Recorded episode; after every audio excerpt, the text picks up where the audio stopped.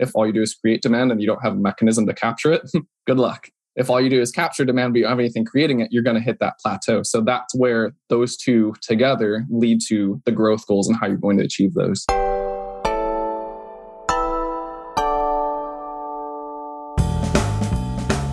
Good. How's your week been? Good. How are you? Man, it's been a crazy one. It's been long. Really? It's been busy, productive. I am very glad the weekend is right around the corner. How about yours? Nice. Yeah, I would say the same. It's been pretty, been a big week, but a productive one. I feel feeling pretty good about it in general. Good. Feeling pretty good about B2B marketing, which is what we're here to talk about, by the way. Yeah.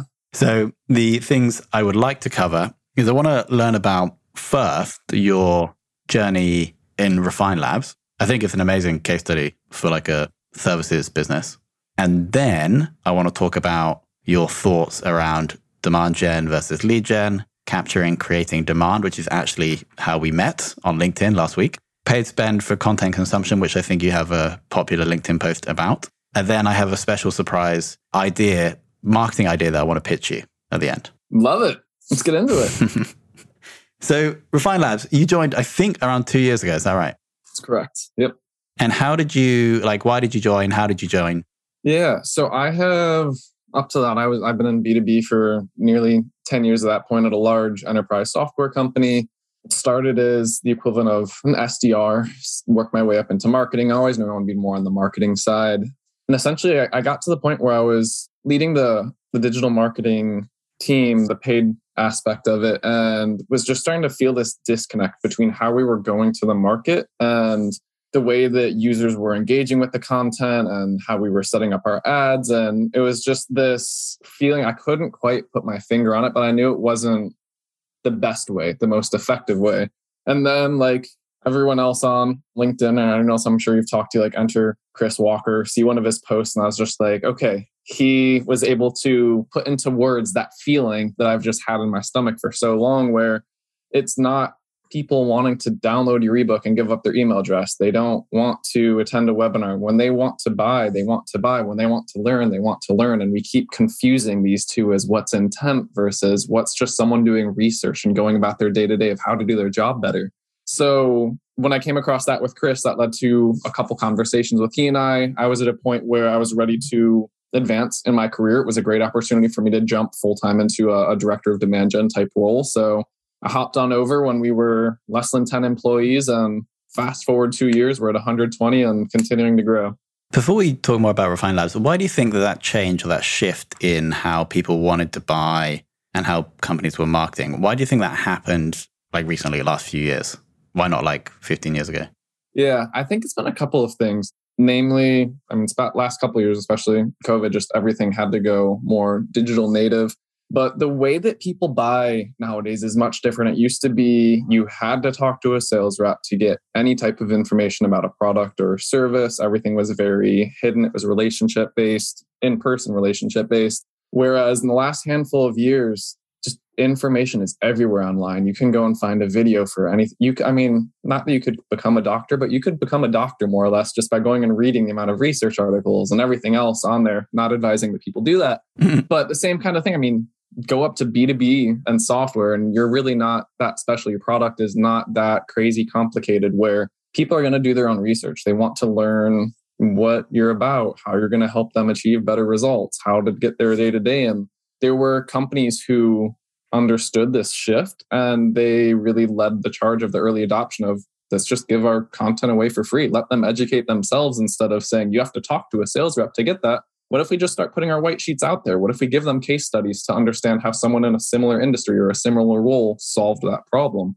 And so I think as more and more of that happened, that's what really led to the shift where that expectation started to be set within the consumer. So if you weren't doing that at your company, they were just saying, okay, cool, I'll go find another competitor of yours who does have that information that I can access and then go learn about them more instead. Makes total sense. So essentially, the environment changed because of the internet. And so those businesses that adapted to this new environment of buying were started to thrive. And then Refine Labs is like, I would say, the thought leader in this change and it's educating the market about this change. And then I guess you help your clients adapt to the change. Would you say that's accurate? You simplified that a lot more than my five minute soliloquy earlier. I wouldn't say that we're. no. I would say we're the amplifiers for this change. It's been done before us. We've just really helped it become more accepted in the business. There were companies that were doing this before we were about. I mean, Drift did a great job of it a handful of years ago, and there's other examples that could certainly be pointed to. Got it. Okay. So, so you join less than 10 people. I understand you have like 100 people now. Yeah, we're at a, we just passed 120 about a month ago. Congrats. And your role, has it changed? Yeah, since I started. So I joined as a director of demand generation, and now I'm one of the VPs of demand generation. So I oversee a team of directors of demand generation and the performance marketing managers who report to those. So those are the individuals, we all work directly with our clients to help them craft their strategies and the execution plan within the platforms in order to achieve their pipeline and revenue goals. And so you're running demand generation for Refine Labs clients, not Refine Labs. Correct. Yeah. It's primarily for our clients. When we say demand gen for Refine Labs, we got engaged on LinkedIn. That's our biggest strategy, honestly, with acquisition is educating the market engaging others in the, the marketing space through channels like LinkedIn, TikTok, and others. So that's always the fun. What's the ROI on that? Like, I'm not getting, we're never going to see an attribution. I commented on Sam Kuehnle's post on LinkedIn, but here you and I are having a conversation about something. Who could say that something can come out of this for our listeners or, or anything else? But we do not have an outbound sales motion intentionally because we have, we drive all this demand to our company. We have a sales team that's inbound oriented where they field the people that come in from our requests but yeah that's a big part of our own demand strategy is the number of voices that you see coming from our team that are helping to educate just the larger b2b marketing space so on that note you have been killing linkedin recently appreciate that can i ask you about like processes behind that do you like write out at the weekend and post them every morning do you post every day any like specific tips related to that yeah, so I start off meditating for a half hour and then I go into my Zen garden. No, I'm kidding. I'm not one of those gurus that can give you all this stuff. There's a lot of different ways that people do it. Me personally, I find that content that I enjoy writing the most about is content that's top of mind for me. What am I experiencing with the client currently? What am I seeing in the market itself? So I could probably do a better job of dedicating myself to sitting down for an hour over the weekend and, and writing out my post for the week. But more often than not, it's I'm hopping on in the morning. I'm spending a half hour thinking about a topic or something that's come up and then starting to write that, distill it down into a consumable way for LinkedIn and then pushing it out in that way. So it's not as a uh, thought leaderish as you might think, but that's why I think it's so relevant because so many people are experiencing those types of things because they are the timely content pieces, not this big fluff about how you should do demand generation and just saying the platitudes that we all see on LinkedIn. It's like I like to get more into the how and the why behind things, not just the what. So you're in like a client meeting, something happens, or you you see some data, you understand something, you're like, I should write a post about that. Maybe that day or another day, you'll write it out, bang it out, and then now you're getting like thousands of likes, right? not thousands. I wish only Chris gets that. No, okay, a couple hundred, okay. but no, I enjoy more. I gauge not the success of it by the likes, but the conversations that come because that's what tells me i mean you can get all the people like great post but that doesn't mean anything like i like the people that ask the deeper questions from it and i can then help them or how they're overcoming something similar because to me that's the fun part i mean that's what social media is really for at the end of the day not to put yourself on a pedestal but to engage with other people which is exactly how we met so what i'm going to do now is i'm going to get this post out and because you kind of dominated so my post for people listening, my post was a little bit, I don't know if it's, I don't know if I should say facetious, but it was a little bit like simplified, right? Because my point is basically that we at Fame podcast agency have grown only through capturing demand. And I think a Refine Labs like motto or belief is that people that create demand are going to win. And so I basically just say, I'll like abbreviate the post. Businesses that create demand will win. I call bullshit. Creating demand is 5x more complex and expensive than capturing demand. We've gone from zero to 1 million ARR simply through capturing demand. Then Chris, oh yeah, so then Sam comes in. Your post, your comment, 31 likes on the comment, more like, oh, nearly more likes than the post itself. So, and it's just like, uh, like a really, really good, like thoughtful response. Because I like really the answer is, is like size of company, right? Like we're a lot smaller. Would you agree? Because you're saying here, yeah, it's more complex and expensive. And that's why most companies stall out before 10 million. Zero to one million can easily be done. One to 10 million is another story. Can you like just elaborate on your answer to my maybe oversimplified LinkedIn post? Yeah. So it goes to the concept of just how much demand is available to be captured at a current point in time. So a lot of organizations that come to us, they have done a great job running Google Ads, or I say great job, they've been running Google Ads and other capture demand type channels. What then happens is they start to hit a plateau in terms of how much revenue or pipeline they're generating in a year. They have their board, they have their leadership saying, we need to increase our pipeline. We have this goal for this year that we're not going to hit. And so that's where it really becomes you're maxing out your capturing demand in Google. There's only so many searches for podcasting software. So how do you then go in and bring more pipeline and revenue for your organization?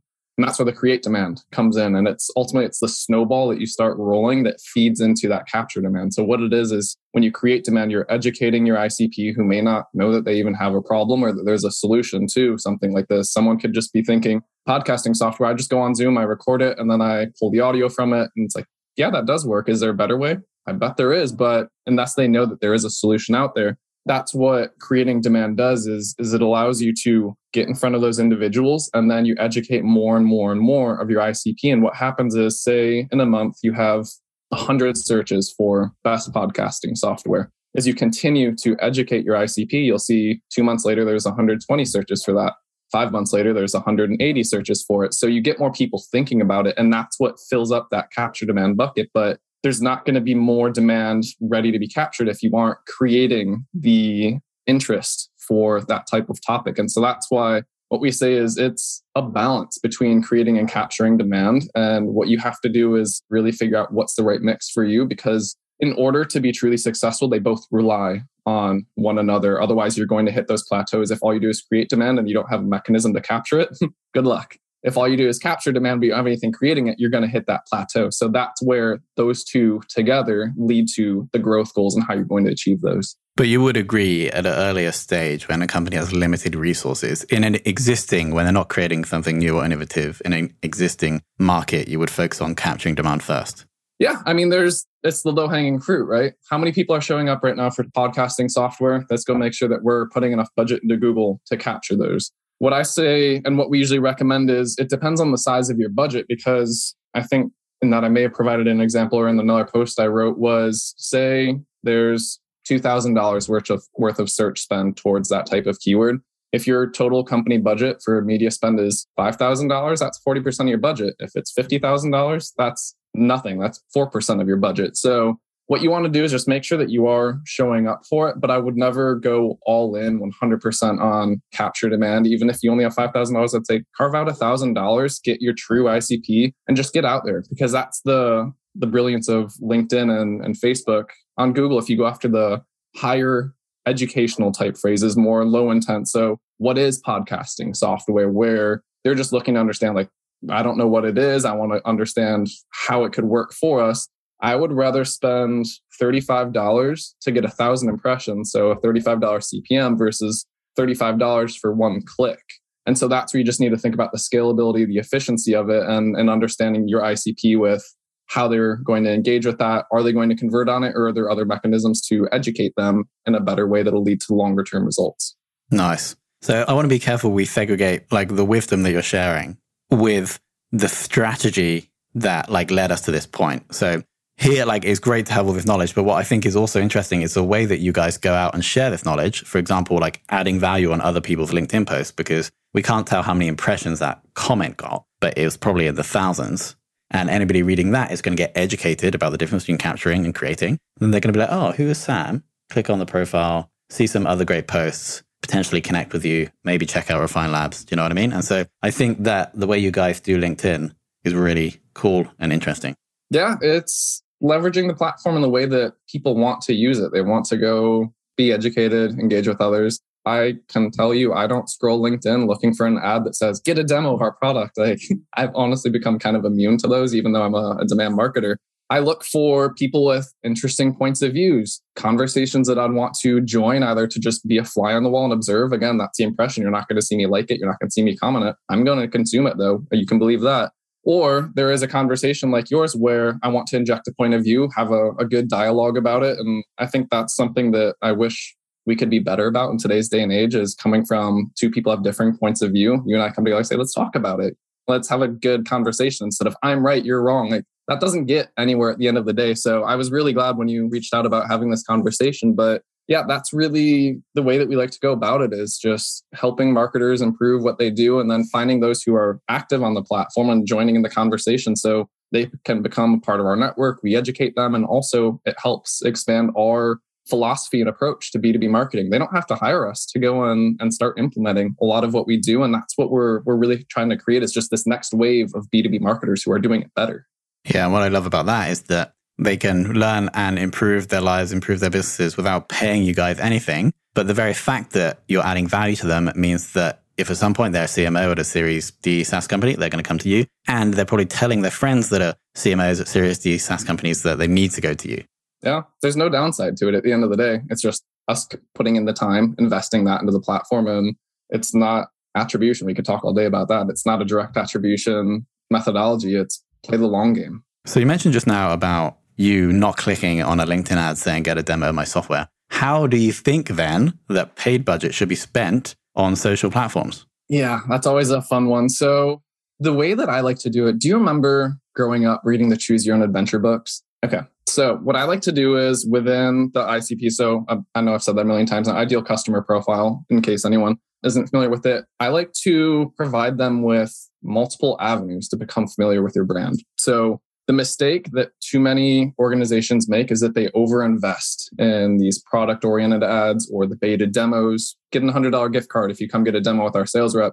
And they treat the ICP as if 98 to 99% of them are actively in market and shopping when the reality is it's the inverse. Maybe 1% to 2% are actively in market shopping. So what we like to do is come with an approach of a balanced way to give them multiple entry points into your brand. So if you're thinking about cold targeting people who've never heard of you or maybe once or twice, you know, very low familiarity, you can approach it from two lenses. One is the content types themselves. So people learn and consume in different formats. So you could do product feature highlights. That's what a lot of people do. You could do demo previews showing how the product works. So put yourselves in the in the shoes of, of I'm the customer doesn't have to be anything sexy. I love the minute 32 minute long Loom style ads that just show, like, here's how you do this in the product. It's really cool. It's really simple. And then they get a sense of how it all works and they can see how that would benefit them.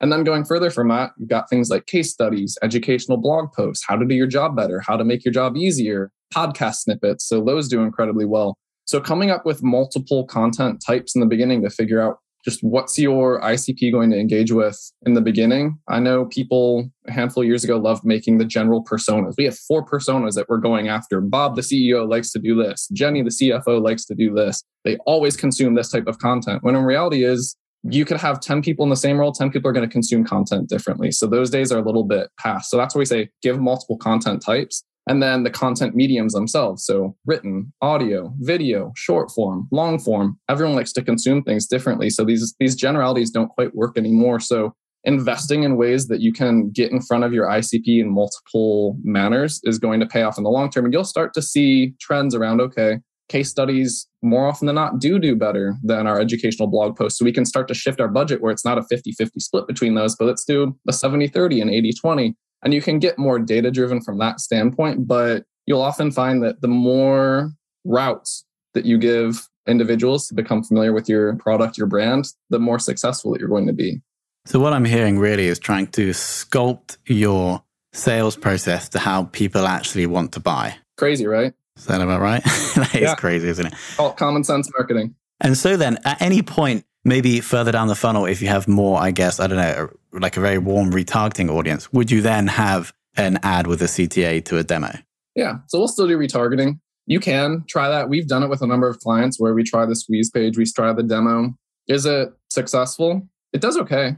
You will get some people from it. And then that's also where, if you look at a retargeting audience conversation for another day, it's always going to over report on the success because it's going to take that last touch or the most recent ad that they saw. So if you do ad one that gets them familiar, cold targeting, ad two, they only get the retargeting. Of course, it's going to say the retargeting is what influenced that view through conversion because it's negating out that first one. So that's why we like to ask, how'd you hear about us and go more to channel level. But you can try it. It's we see some success with clients, we see no success with others. My advice for any client that comes to us is I will never make an as I make one, an always never type statement. I say, let's try it out. Here's what we normally will see. It's probably not going to work, but let's find it out. Where every business is unique, every market is unique. So we can figure out what's the right mix for you and go from there. But generally, we just find that people want to raise their hand when they're ready to talk, you can push them to that page and see if they're ready. You'll, you might get a couple a little prematurely who will be open to it, but buyers are smart. They every website has the top right button. You are trained. There is a very clear CTA about how to get in touch with your company. We all know that. There's a reason that they aren't clicking on that when they're at their website and they're going to the resources section instead. So yeah, it's a balance, but yeah, what you can do with retargeting, you can give more in-depth case studies. So if you see that people visited, say you serve four different industries and you see that they visited this specific industry page. Now you could serve a more in depth case study specific to that industry, or you can do things that lean more towards the insight that you've gotten from them. And then what we say is on the page itself. So if you do want to go into your website, give them multiple avenues to get in touch, make it easy. So you've got the sticky CTA in the top right. As you work through the blog post or the case study, give a couple examples of like, hey, you just want to like chat with a sales rep now or an SDR or a consultant? Cool, here you go. So you can work it in as part of the user experience itself, but that's why I say don't underestimate your buyers. No, I think that could be the title of the episode. Now, Sam, I'm going to pitch you my idea. So let's, I've got like $5,000 to spend, right? I could spend, put all 5,000 into LinkedIn ads saying, go and request a podcast proposal request from our site to all, all our buyers. Or I could do this other thing, which I thought of yesterday when I was doing a Peloton class. Um, and I'll explain why it came up in the Peloton class in a minute. But before I tell you the idea, I have to introduce two concepts that are like driving the idea. The first is a concept that I learned ages ago about content marketing. If, if you're thinking about creating a piece of content, maybe it's actually a better idea to create that piece of content for the influencers of the people that you're trying to reach, as opposed to the people that you're trying to reach. Because then if you do that, then the influencers are going to like it and share it. Concept number one.